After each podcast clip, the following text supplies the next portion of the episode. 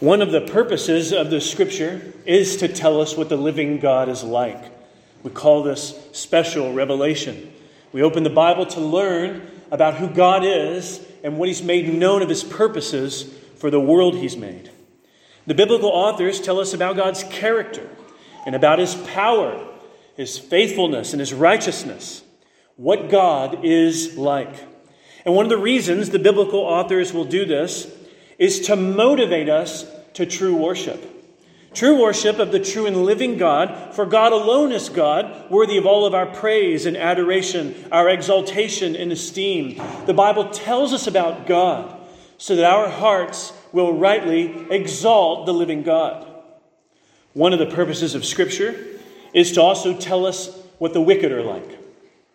The biblical authors tell us of their hearts and their plots as well as their destruction that they reap, the day of judgment that they will face. One of the reasons the biblical authors tell us the truth about sin and about the wicked is that our hearts might recoil at unrighteousness, that our minds might see the truth about sin and wickedness and believe what the Bible says about that, and then turn from sin and wickedness to the living God. In other words, the Bible knows what we need. We, t- we need to know what God is like, and we need to know the true nature of sin and rebellion, and the Bible speaks the truth to us. Praise God. And in Psalm 36, David tells us about the nature of the wicked. And he will contrast the nature of the wicked with the character of God. What sometimes the Bible will teach in a variety of different places, David puts in one psalm what the wicked are like, and then what God is like. And for those with ears to hear and eyes to see, the response should be to turn from sin and to trust in the God described by David in Psalm 36. We look at Psalm 36:11 when he says, "Let not the foot of arrogance come upon me, nor the hand of the wicked drive me away." It may be the case that David's context in writing this psalm is that he needs protection from God. He needs to turn to God, the living God, as refuge because he's being opposed. There's not a lengthy historical note in the superscription at all. We're told that this is to the choir master and of David, the servant of the Lord. The only other time David is called the servant of the Lord in the Psalms is Psalm 18. He's a servant of Yahweh, and without knowing too many historical details of what his circumstances are, it seems that he is in circumstantial distress and opposition and he needs to turn to the Lord. Psalm after psalm has found the writer in those kinds of circumstances. And here, in verses 1 to 4, he's going to describe the wicked. And in verses 5 to 9, he's going to describe the Lord. And then in verses 10 to 12, he's going to pray very specifically to the Lord for certain things. What are the wicked like? That's verses 1 to 4. What is God like? That's verses 5 to 9 and then prayers specifically in verses 10 to 12 for God to act. In verses 1 to 4, the description of the wicked consists of seven statements about them. And before we look at statement number one, it's introduced with this very ominous claim that transgression speaks to the wicked deep in his heart. Before we are told what the wicked are like, we're told that the wicked are the way they are because of what they listen to. And in verse 1, what they listen to, it's as if sin's voice has been personified so that transgression is addressing their hearts. Transgression speaks deeply within the wicked. It's a way of not just imagining that sin tempts, but that sin is actually personified here to speak and to allure, to tempt and to draw, to make promises and claims, transgression speaking deeply within the hearts of the wicked. The reason this is important in the Psalms is because in Psalm 1, the righteous man, the blessed man, delights in his heart in the Word of God. And in Psalm 119, how can a young man keep his way pure? By hiding his word, the word of God, in the heart of the sinner. In other words, there is a competing voice to the voice of God, and that is the voice of transgression in the heart of the wicked. Transgression speaks to the wicked deep in the heart. As Alistair Begg once said, every sin is an inside job. And that's a way to imagine that transgression here is drawing upon the problem of our moral uncleanness. That we have been defiled inwardly, and that transgression provokes within the heart and seeks to draw with its very promises. This opening line is used in a different sense of speaking deeply within in what oracles are for prophets in later books of the Bible, where the Word of God would speak within the prophet's mind.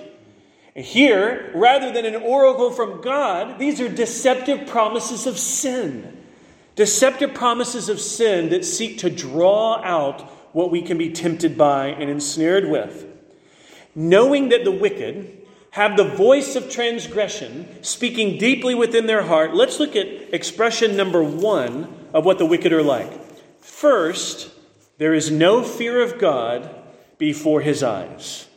There is no fear of God before his eyes.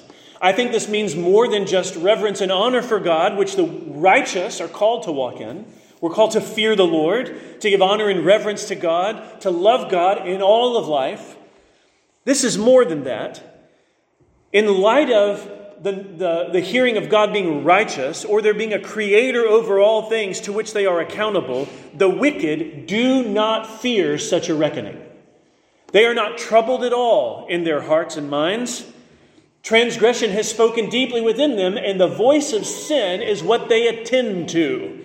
In their eyes, they have no fear of God. We know that this is used by Paul in Romans chapter 3.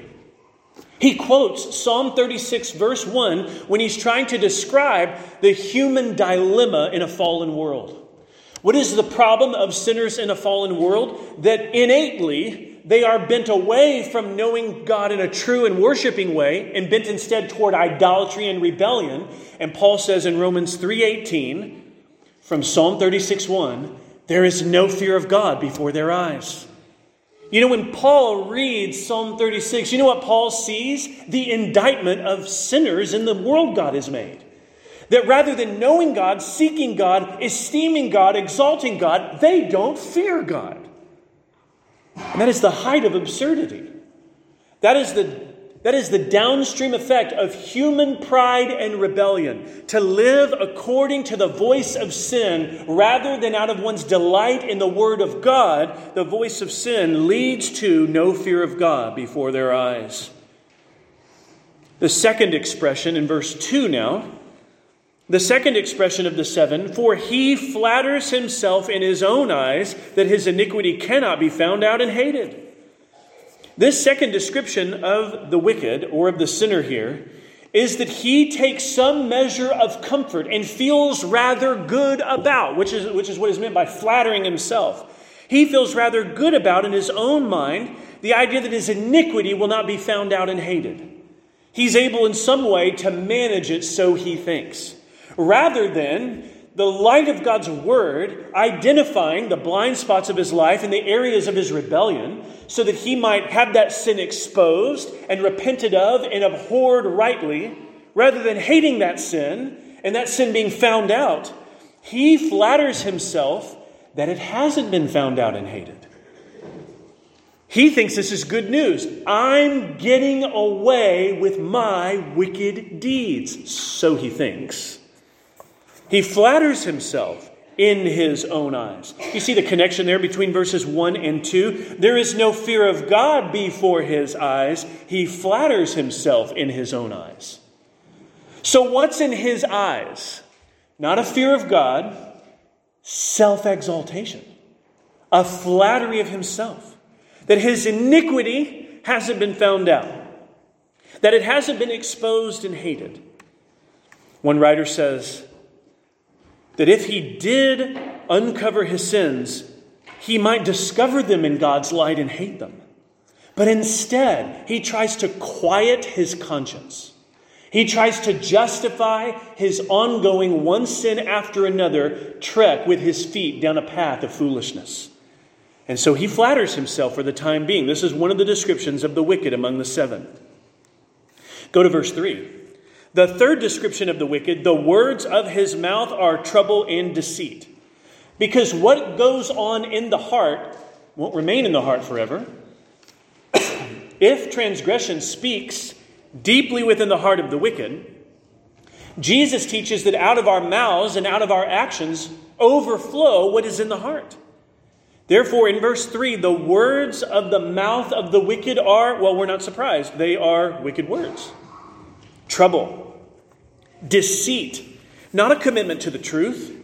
Truth doesn't matter to the wicked. What matters for the wicked is saying whatever he needs to say in order to get what it is he wants. He's not committed to the truth. He does not fear God, and he's not seeking to love neighbor. He has wicked desires, and, and the thought is, what do I need to say to get that? So out of his mouth come trouble and deceit. And not just trouble for himself, but deceit spoken toward others, trouble caused for others. See, one of the downfalls of living in wickedness is not just in the vertical sense, your rebellion against God, but the harm your wickedness does to others. The words of his mouth are trouble and deceit. In the fourth description, he has ceased to act wisely and do good. This is the end of verse 3. This fourth description, he has ceased to act wisely and do good. That's a negative way of saying he's not committed to wisdom and righteousness. If that wisdom and righteousness is that way, that's not the way he's going. He's, he's not going that way. He has ceased to do good and act wisely. That means we can say positively, he has committed himself to the opposite. If he's not acting wisely, he's pursuing foolishness. If he's not committed to doing good, then he is drifting in rebellion and deliberation into evil. Look at the fifth description in verse 4. Verse 4 gives us this fifth expression He plots trouble while on his bed. He is not spontaneously wicked, he plans to be. He's thinking about it. You know, and when rather than, as one writer put it, than, rather than just being in bed at night reflecting on the goodness of God and the blessings of God and giving thanks in prayer to God, he's spending his time meditating upon the next evil thing he's going to do. He's plotting trouble while on his bed. The wicked are not those who are just somehow randomly caught up in the snare of temptation. This is their pursuit. They're not guarding their hearts and lives. These are not just people who say, well, you know, even the righteous sin, right? This is not about even the righteous who struggle with sin. We're talking about those who have no fear of God. The deliberation and direction of their life is wickedness. This is what they spend their time thinking about. He plots trouble while on his bed. The sixth description in verse 4 he sets himself in a way that is not good. That's wisdom terminology a way, a path. He sets himself in a path that's not good. You ever looked at someone who was standing in quite literally a geographically dangerous place?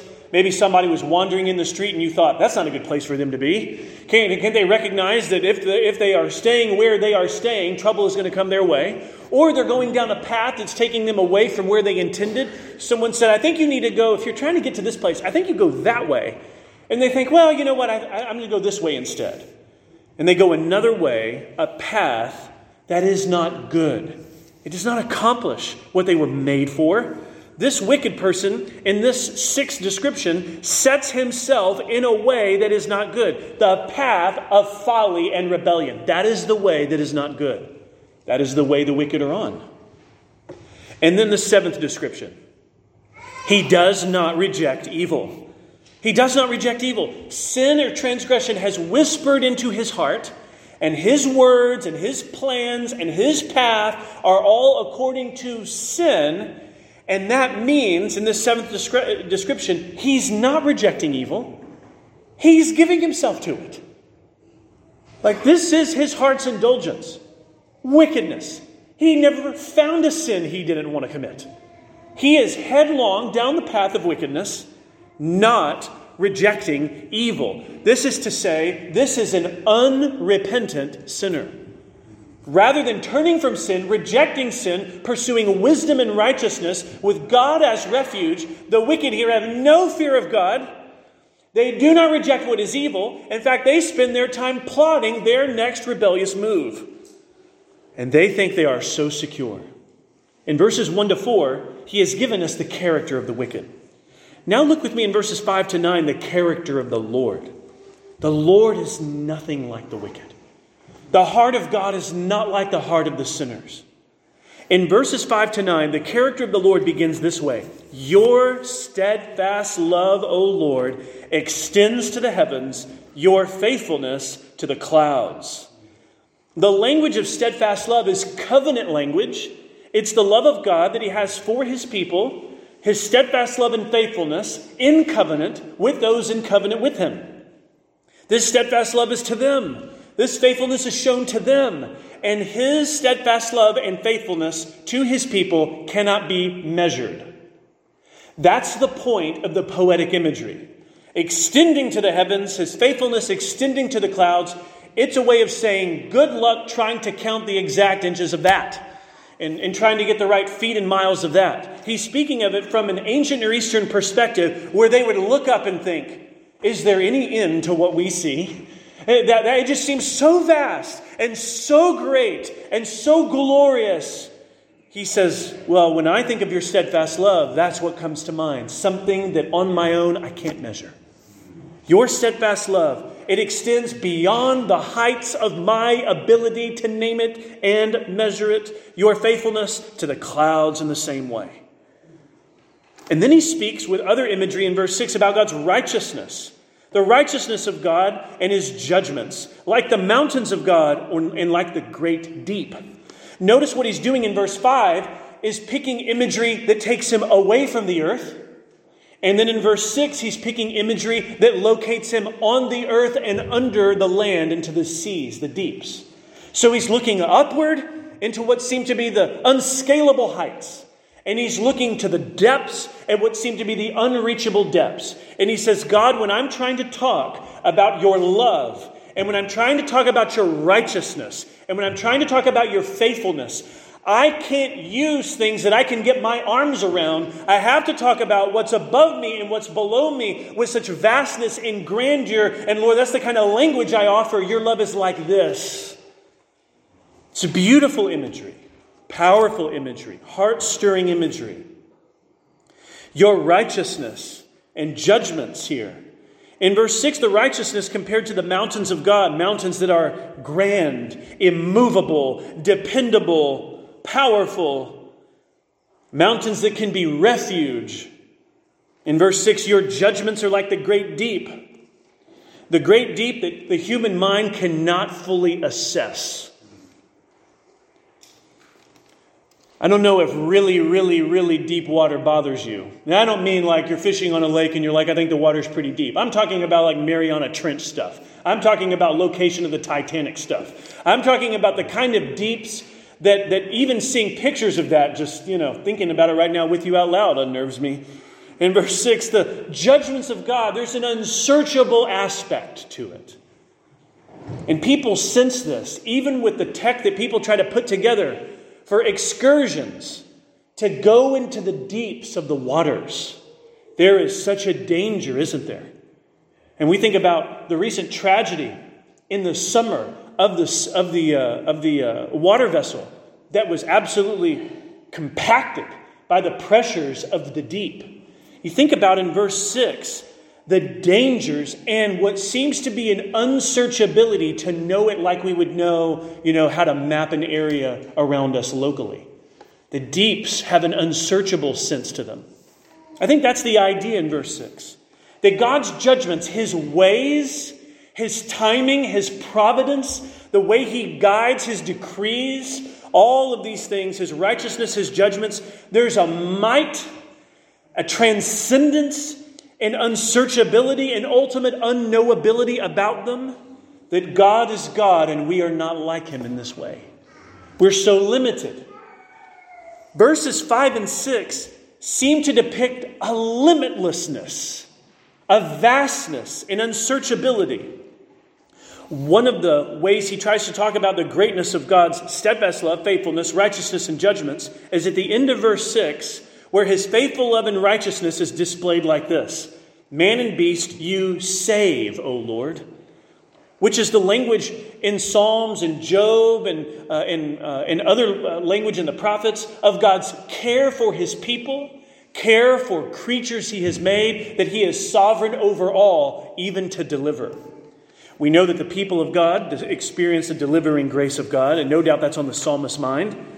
God's faithfulness, his steadfast love, his righteousness and judgments, what's one of the ways they are manifest in the lives of God's people? Salvation. At the end of verse 6, he seems to highlight that.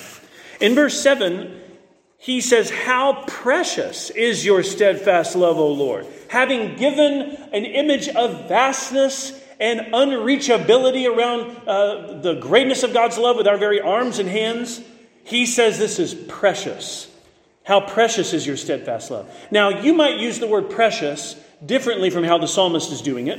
If you find an animal that is small and cute, and you might say, Oh, that's so precious, or something like that. You probably wouldn't go up to the Grand Canyon and say, Isn't that precious? That's probably not the word that would come to mind. And yet, with the Grand Canyon of God's steadfast love and righteousness like mountains and vastness of judgments like the depths, he says at the same time these things with a word, precious, that seems to draw us into nearness, proximity, familiarity, intimacy, communion. The psalmist is not just theoretically aware of God's vastness of love, he has experienced it. So God's love and judgments are both vast and deep, and yet so near to us to be valued and treasured, like something precious and dear to us. How precious is your steadfast love, O God! Because the steadfast love of God is not just for some of God's people. If we know Christ, his steadfast love is for us. We know that not even the Israelites were to think of this as limited to them. In verse 7, he says, The children of mankind take refuge in the shadow of your wings. We're reminded that in the days of Abraham, the blessing of the family of Abraham would be for all the families of the earth, because through the family of Abraham would come the Messiah. And that the wings or shadowy presence of God, his protective mercy and his steadfast love and his vast judgments, it would be for all those who come for him, Israelite and non Israelite, Jew and Gentile. The children of mankind take refuge in the shadow of your wings. This is a psalm to the choir master written by David according to the superscription. So, part of Israel's worship in the recitation of this psalm would be to confess corporately together that God's blessing on us as his people is also through us because the people of God consist of all those whose refuge is Yahweh. The children of mankind take refuge in the shadow of your wings. In verses 8 and 9, this last part of the section of God's character, what God is like, expands on what it means to be in God as God our refuge. What does it mean to experience the steadfast love of God and to know it as precious? What is the experience spiritually for those whose refuge is this Creator? In verses 8 and 9, they feast on the abundance of your house. You give them drink from the river of your delights. For with you is the fountain of life. In your light do we see light? Verses 8 and 9 are moving things from the theoretical about God's love and pressing it in upon those who've come to know God that in covenant with God, there is a delight in knowing Him.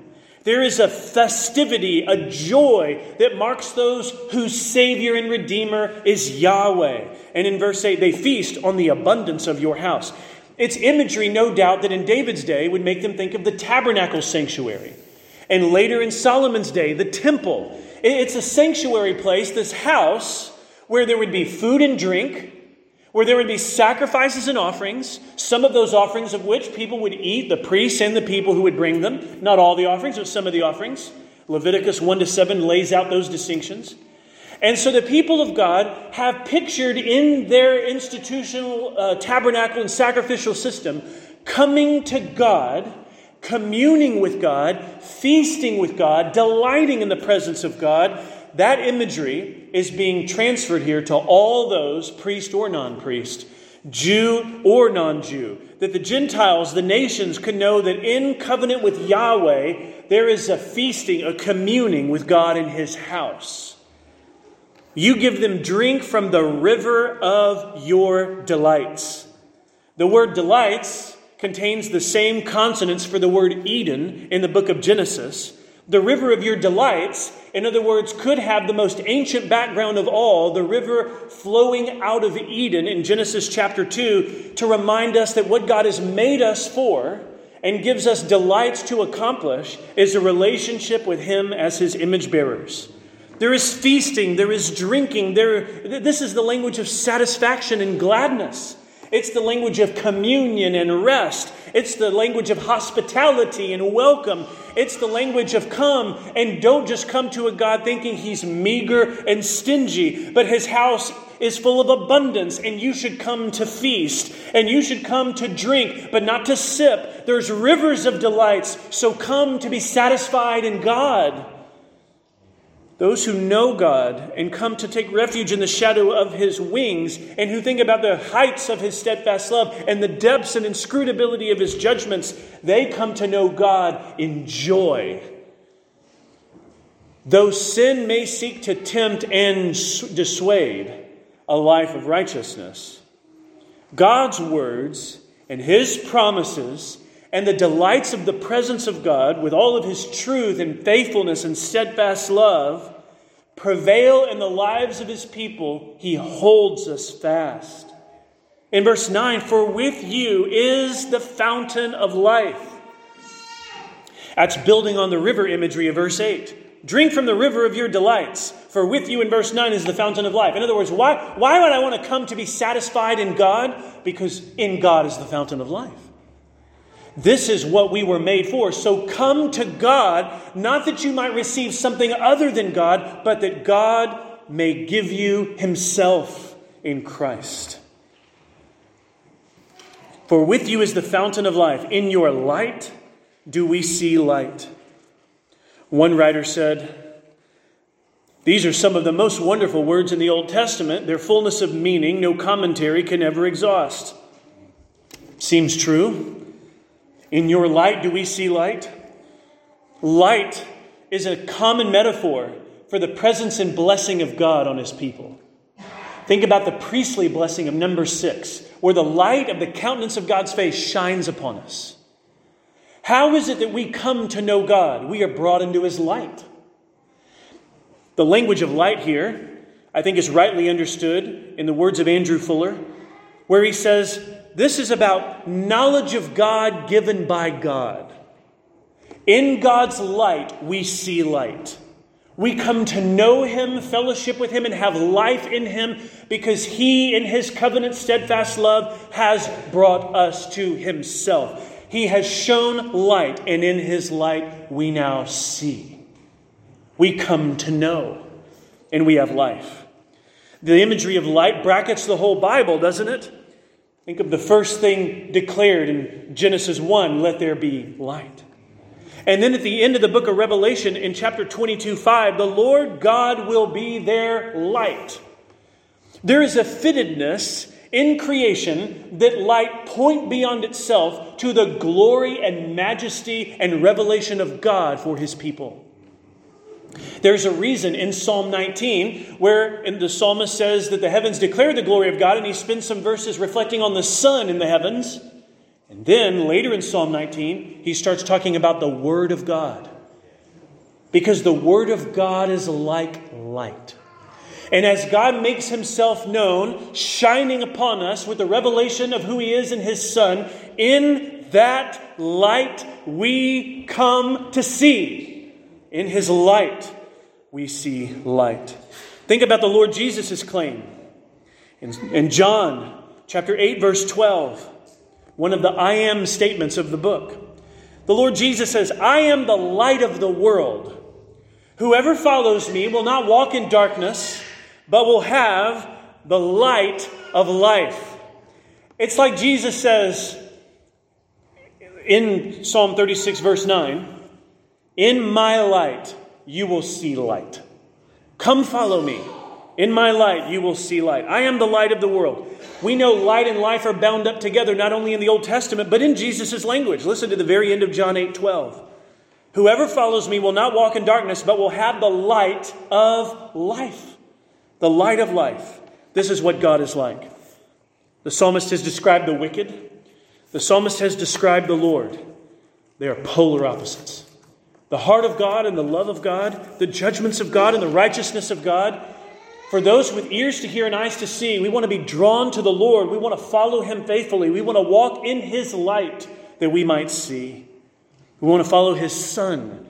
As New Covenant Christians, this is what this means. We urge sinners that God has come to shine the light of revelation of Himself upon His image bearers, and we must come to Christ.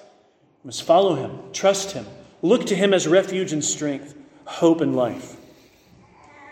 There is a prayer that ends our psalm.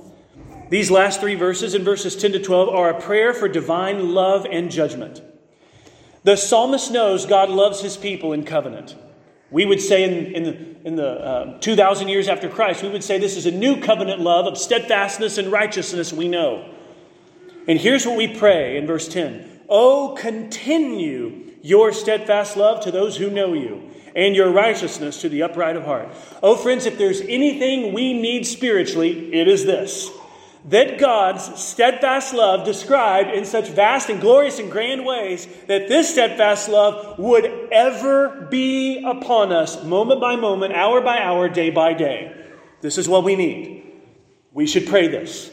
We should pray that God, in His abundant faithfulness, would continue showing His covenant love and His love toward those who know you, the psalmist says, and your righteousness show that to the upright of heart. The upright of heart are not those who are morally perfect. Well, far from it, actually. These are those who are trying to turn from sin and look to God, to hope and trust in Him. And in heart, they have been counted righteous by faith. They are the upright in heart. They follow the Word of God. They want to walk a path of wisdom. The unrighteous, in their heart, transgression speaks, and they want the voice of sin to guide their steps. This is different for those who are the upright in heart. They want to follow the Lord. They want to glorify Christ. They want to make much of Jesus. They want to turn from wickedness. They want to love God and neighbor. So he says, Continue your steadfast love and continue your righteousness to your people. I think one of the ways we might pray this is to say, Lord, continue working in me and through me. Continue working all things for my good. Continue upholding and renewing me. Continue your fellowship and communion with me. Continue delivering me and your people. These are ways we might say the same kind of thing. Psalm 36:10 is praying. He's prayed for God's steadfast love, and now in verses 11 and 12, divine judgment. Let not the foot of arrogance come upon me, nor the hand of the wicked drive me away. There the evildoers lie fallen. They are thrust down, unable to rise. He prays for the righteous to be vindicated and the wicked to be overcome. In verse 11, this is the vindication of the righteous. God's judgment exercised on behalf of his people. Let not the foot of arrogance come upon me. Now, the feet of the arrogant, they might, it might be talking there about a metaphor of the path of the wicked that are going to cross and, and seek to uh, destroy the, the righteous. It could also have in mind an ancient Near Eastern picture of someone's actual foot on an actual neck of those they have conquered. In the ancient world, someone who was the prevailing uh, superior politically and geographically could place their very feet upon those who had been conquered to demonstrate their might and their supremacy. I think he's saying here in verse 11, Lord, don't let the foot of the wicked prevail in that way. Don't let their foot get on my neck. Instead, um, in verse 12, there the evildoers lie fallen they are thrust down, unable to rise. Not only do they not triumph over the righteous, but God's judgment on behalf of his people ensures the downfall of the wicked. In verses 11 and, in verse 11, the feet and the hands of the wicked are coming against the people of God, and he's saying, Let them not prevail. Let them fail, God. Let their designs crumble. Let their plots burst into flames. And there in verse 12, the evildoers lie fallen, thrust down, unable to rise. There is a comfort that verses 1 to 12 give to us. What triumphs in the end is not the wicked. What triumphs is the word and plan of God, and in and through his people, praise the Lord, for whom he works all things for their good as they love him and are called according to his purpose. We rejoice in the steadfast love of God. I love the way Paul reflects on the steadfast love of God. He calls it the love of Christ. And he reflects on this in Ephesians 3:18. And here's his prayer. He prays that God would give him strength to comprehend with all the saints what is the breadth and length and height and depth to know the love of Christ that surpasses knowledge. There's something paradoxical about prayer. Uh, the prayer there. That I would know the love of Christ that surpasses knowing. That I would know what I can't know. That I would come to try to grasp what is ungraspable. That in my seeking to follow and understand more of Christ, I would come into greater light of understanding in what is beyond me in all ways His love. So the invitation of Psalm 36 is to come to the delights of Christ, to the river of life for His people. Christ is the light of the world that you might see and live, that you might rejoice in his steadfast love, which reaches to the heavens and to the deepest of deeps. We urge you to hope in Christ, that you might be those upright in heart, and that you would then know moment by moment and day by day the steadfast love of God in which you live and move and have your being. The light of Christ's steadfast love for us. Let's pray together.